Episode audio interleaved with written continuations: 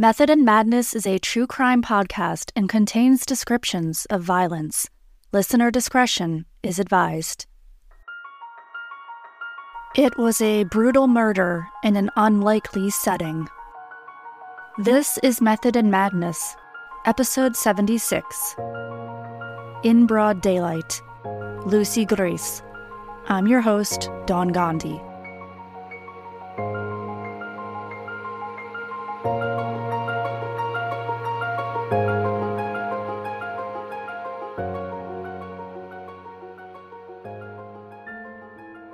Mr. Alphonso Grez opened the envelope in his hands and read in disbelief the threatening words on paper.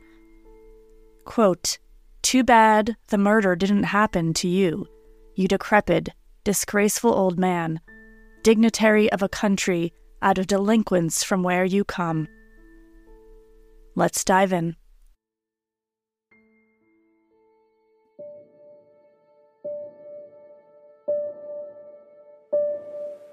Hi, and welcome to episode 76 of Method and Madness. This is the final episode of season three, and I want to give a huge thank you to each and every one of you who've listened this year. It's an honor to be here and to bring these stories to the forefront. After a holiday hiatus, the show will return at the end of January. Season 4 has a lot in store, but if there's a case you'd like to see covered, please reach out to me on social media or at methodandmadnesspod at gmail.com. Have a very happy holiday season and a healthy new year. Today's case brings us back to the summer of 1963, August 25th. Elizabeth Taylor was gracing the silver screen in the number one film, Cleopatra.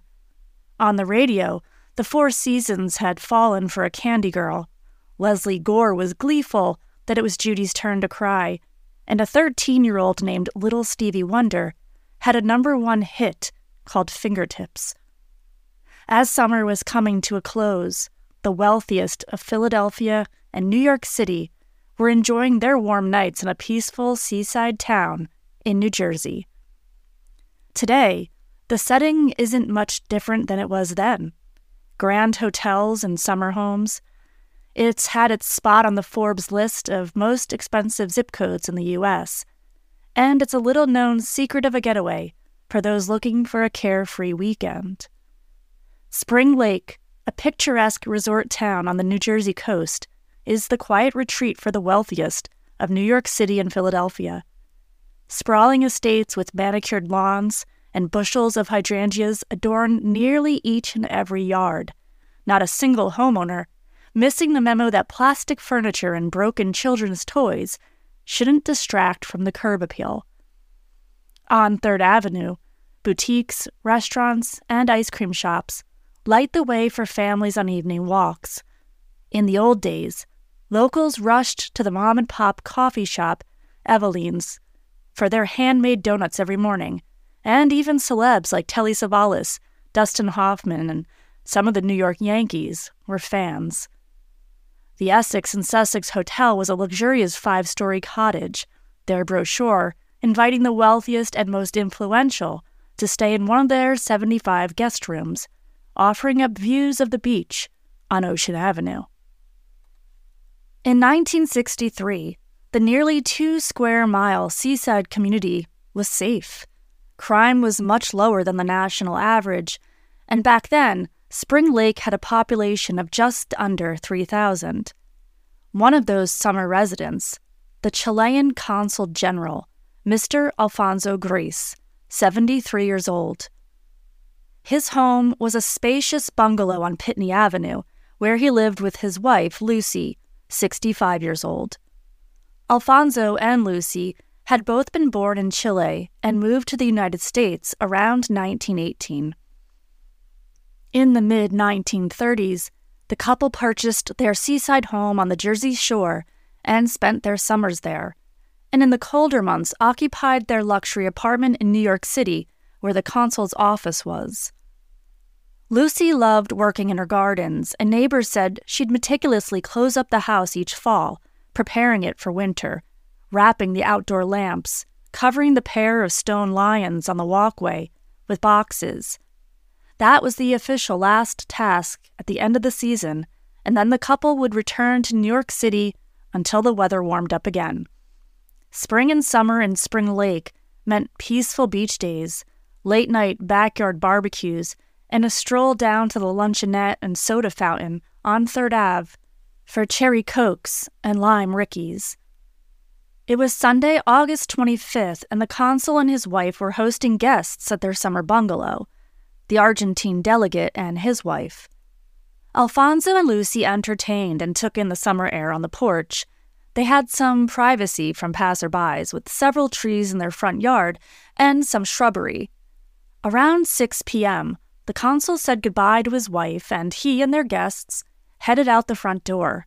It was time for Alphonso's weekly trip 60 miles north to New York City, where he'd work throughout the week, until returning the following weekend back to Spring Lake.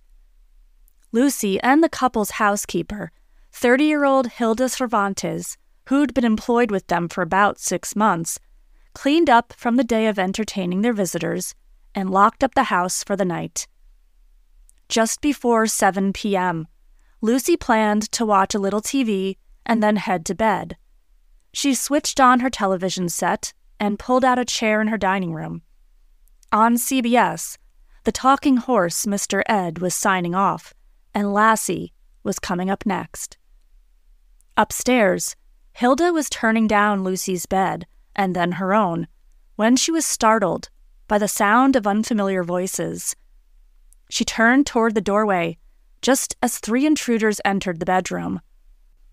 Two men and one woman stood before her, their faces covered with dark masks. Man number one was about five foot five, a black man weighing around 135 pounds. Man number two was also black but larger, six foot tall, approximately 200 pounds, both wearing black shirts, tall motorcycle style boots, and long black gloves. The woman of medium build was dressed in a black turtleneck and skirt. All three intruders were holding revolvers.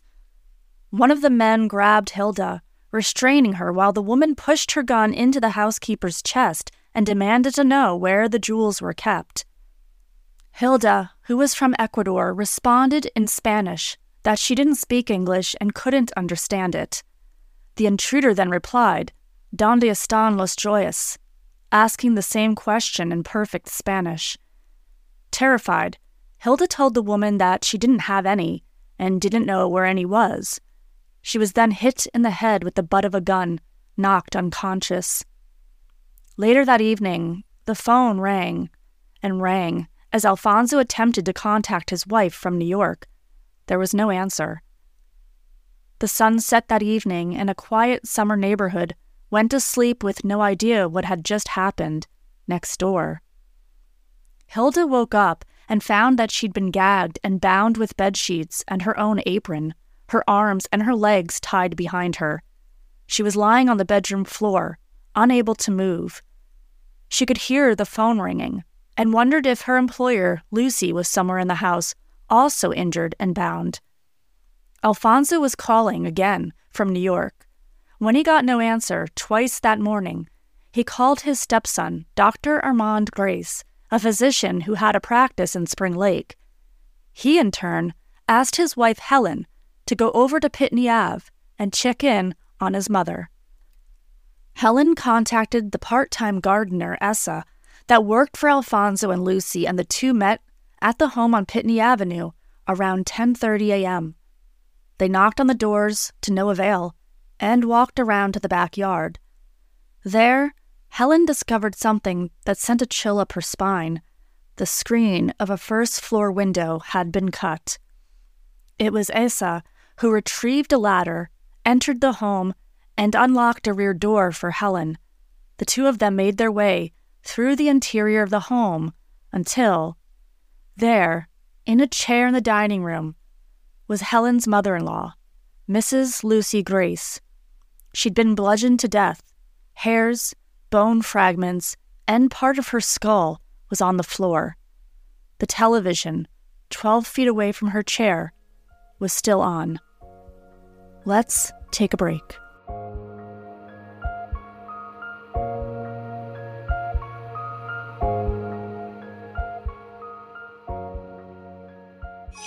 Hear that jingle jingle? It could be Kris Kringle or a home invader coming down the chimney a jilted lover flashing a knife under the mistletoe, or a disgruntled coworker at the office Christmas party lacing the punch with arsenic. It's disgusting. Jen and Cam, the hosts of our true crime podcast, are always on Santa's nice list. But this holiday season, they're filling your stockings with 12 nightmarish crimes committed by the lowest scumbags on the naughty list. It happened in Florida, so everybody's oh. now going, oh. oh. Yeah. They'll be coming down the chimney, counting down the 12 12 nights till Christmas. Did I say oh, six? One, two, three, four, five, yeah, seven, eight, that's nine. It. With a different true crime case every night, each one naughtier than the last. This one is a doozy. So spike your eggnog. It's going to make you want to regurgitate. Because you'll need it for our true crime podcast's 12 Nightmares Before Christmas. They're coming to town December 13th through 24th. Listen to our true crime podcast on your favorite podcast apps. Well, I cannot wait. Hit me with it. Let's hear it. Let's hear it. Dive right in. Lucy Grez, the wife of the Chilean consul general, had been murdered in broad daylight inside her home on Pitney Avenue in Spring Lake, New Jersey. Her husband had been en route to New York City with the guests he'd hosted that day, and the couple's housekeeper, 30 year old Hilda, had been assaulted and bound, left in an upstairs bedroom. Mattresses had been tossed and dresser drawers ransacked, but not much else seemed to be amiss. The police and emergency medical services were summoned, and Hilda was taken to Fitkin Hospital in nearby Neptune, her condition listed as fair. Meanwhile, Mr. Alphonso Grez returned home, reportedly devastated. The medical examiner found that Lucy, whose skull had been shattered due to several blows to her head, died of a skull fracture. Her body was taken to Meehan Funeral Home, and 400 people attended her funeral the following week. Meanwhile, Hilda recovered and was held on $5,000 bail as a material witness. It was noted that there was no indication she'd suffered any head injury, possibly due to the large bun her hair was in, which could have protected her head. Hilda provided a description of the three intruders to the police, who had a feeling she may know more than she let on and was possibly too scared to give more details. Spring Lake police speculated that Lucy's murderers must have snuck in very quietly, as Lucy never even had a chance to rise from her chair. And the rooms on the first floor where Lucy was found, were relatively undisturbed. The weapon used to fracture her skull was not located, but was described as a blunt instrument. Out of an abundance of caution, and given the status of the homeowner, police stood guard outside the home for several days. Neighbors were questioned, but nobody had seen anything, which seemed odd. This was August, the sun was still out when the intruders approached and entered the Gray's home. The house was relatively close to the road. Aside from some shrubbery and trees, there were no fences preventing anyone from entering the property, and the backyard was fairly visible. Even with homes located close to the crime scene, nobody noticed three people dressed in black slinking through the backyard and entering through a window. Armed with a description of the three assailants, a manhunt spanned 13 states and two continents as officials launched a full investigation in Chile, where the consul and his wife were from. The murder made national news. Headlines as far away as Napa Valley in California stated, quote, Manhunt on for killers of consul's wife. The details and all the reports varied, Lucy's age ranged from 60 to 65, depending on who was reporting. In some tellings of the murder, it occurred on a Saturday, while others said the brutal killing was done on Sunday. One consistency was that the police, FBI, and even Interpol were finding it difficult to make any progress. The manhunt spanning two continents was turning up nothing, and of course, motive was on everyone's minds. Some reports say that the Spring Lake home was ransacked. Remember those mattresses overturned and drawers rummaged through, as if someone were looking for something specific. What was discovered after taking inventory of the valuables was that just a lone jewelry box had been broken into, its contents, some of Lucy's costume jewelry. Other reports stated that there wasn't much of an attempt to find anything, and that the invasion may have been staged to look like a robbery. But why? One article, written 12 years after the unsolved murder, stated that the housekeeper, Hilda, who had no evidence of a head injury, was released from the hospital just 24 hours after being admitted. She was given a lie detector test, which she passed, and she told investigators that a couple weeks before the murder, Lucy had been outside in her garden when a woman pulled up in front of the house.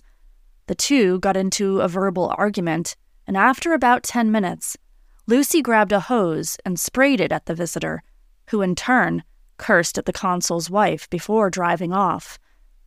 Rumors were rampant, of course. Some, including family members and even the FBI, said the murder looked to be politically driven, given Alphonso's status. Investigations were being carried out in both Ecuador and Chile, with no luck. The Chilean consul was known for being adamantly against communism, a stance that in 1963 could be seen as waving a very red flag to a bull. Reports indicated that Alphonso Grez received threats to his home in the months leading up to the murder, including one that said his home would be blown up. The Daily Worker, a newspaper founded by communists and socialists with headquarters in both Chicago and New York City, had featured Alphonso Grez in their publication often. If the murder had been committed by people the consul had angered due to his stance against communism, why was his wife targeted and not him? Fueling the rumors that this had been a targeted killing, Alphonso Grez told the police that despite having an unlisted phone number, he'd received strange phone calls in the weeks leading up to the home invasion and murder. When he'd pick up the phone, the caller would hang up. Shortly after the murder, Alphonso said that he received a threatening letter in the mail that read, quote, Too bad the murder didn't happen to you, you decrepit, disgraceful old man, dignitary of a country of delinquents from where you come. A year went by, and another, and another, and frustrated investigators were clueless as to who had murdered Lucy Grez and why. There were reasons to believe that Lucy was not killed for some costume jewelry, and in fact, there was cash and pieces of valuable art that had been untouched in her home. Lucy kept her valuable jewelry in a safe deposit box at the bank and was diligent about keeping her house secure, locking the doors even when she was home during the day. Her loved ones said she wasn't the type to walk around flaunting flashy jewelry either. With the timing of the invasion, police speculated that the trio may have been watching the house, and that when Alphonso and his guests left for New York City, they assumed the house was empty. One week before the murder of Lucy Grez, a jewelry store in Spring Lake had been burglarized. Two men had put a deposit down on a lease for an empty store and were given a key. They'd entered their new property one night, cut a hole in the wall, and entered the J.R. Tack jewelry store that was directly next door. Once inside, they located and broke into a 700 pound safe and stole the contents, which was estimated in value at about $60,000 in diamonds, the equivalent of which would be about half a million dollars today. That robbery was said to have been a professional job, and the two men who'd leased the store next to the jeweler did not match the description of the intruders that Hilda described. In 2001, Spring Lake's police chief conducted a presentation to the community and addressed some of the unsolved crimes in the borough's history. One of those crimes was the still unsolved burglary of the jewelry store, as well as the murder of Lucy Grez. Both were coming up on their 40th anniversary. One personal frustration that Chief Dawson mentioned was that when trying to review documentation on Lucy's case, there was hardly anything to look at or to read. It seemed that the initial investigators had kept most of the pertinent information in their heads. As of December 2023, the murder of Lucy Grez is still unsolved. Let's review some of the facts and what the most likely motive may be. The murder occurred in broad daylight in a home that was surrounded by other houses. The intruders entered minutes after the Chilean consul left the home for New York City. If robbery was in fact the motive, why murder a 65 year old woman upon discovering her inside her home? You have guns, you're armed. You can use them to ask her where to find the items. You outnumber her, and she's not posing a threat while she sits in a chair watching Lassie. She never even saw her killers coming. And why murder the first resident you come across without even attempting to question her, but then leave the housekeeper alive and bound and able to provide a description of who you are? On the one hand, you could say that the intruders waited until they thought the house was empty. They may have been watching. On the flip side, it could be seen as rather convenient that the trio entered the home only minutes after the Chilean consul left, and only one person inside was killed, while the other not even seriously injured. Almost like it's what the intruders were instructed to do. Instructed by who? Reports show that just five months after the murder, in January of 1964, while Lyndon Johnson was declaring a war on poverty, the Chilean consul was living back in Chile, and his own family back in the U.S. lost touch with him. Alphonso Grez then did return to New York City and married his new bride, Florence Penry, a year later. Alphonso died in November 1966 of cancer at the age of 76. Was his new bride the woman that had the verbal altercation with Lucy Grez outside her home and was subsequently sprayed with a hose? This was Lucy's story. If you have any information about the murder of Lucy Grez, please contact the Spring Lake Police at 732 449 1234. Thank you for listening to this episode and this season of Method and Madness. If you haven't already, please leave a rating or review and make sure you're following the show on your favorite podcast app. To connect, I'm on Instagram at Method and Madness Pod, X at Method Pod, and you can find me on TikTok and Facebook as well. To chat, suggest a case, or discuss the episode, reach out to me at methodandmadnesspod at gmail.com. Method and Madness is researched, written, and hosted by me. Sound editing is by moInspo. That's it for this year. Until next time, take care of yourself. For crisis support, text HELLO to 741 741.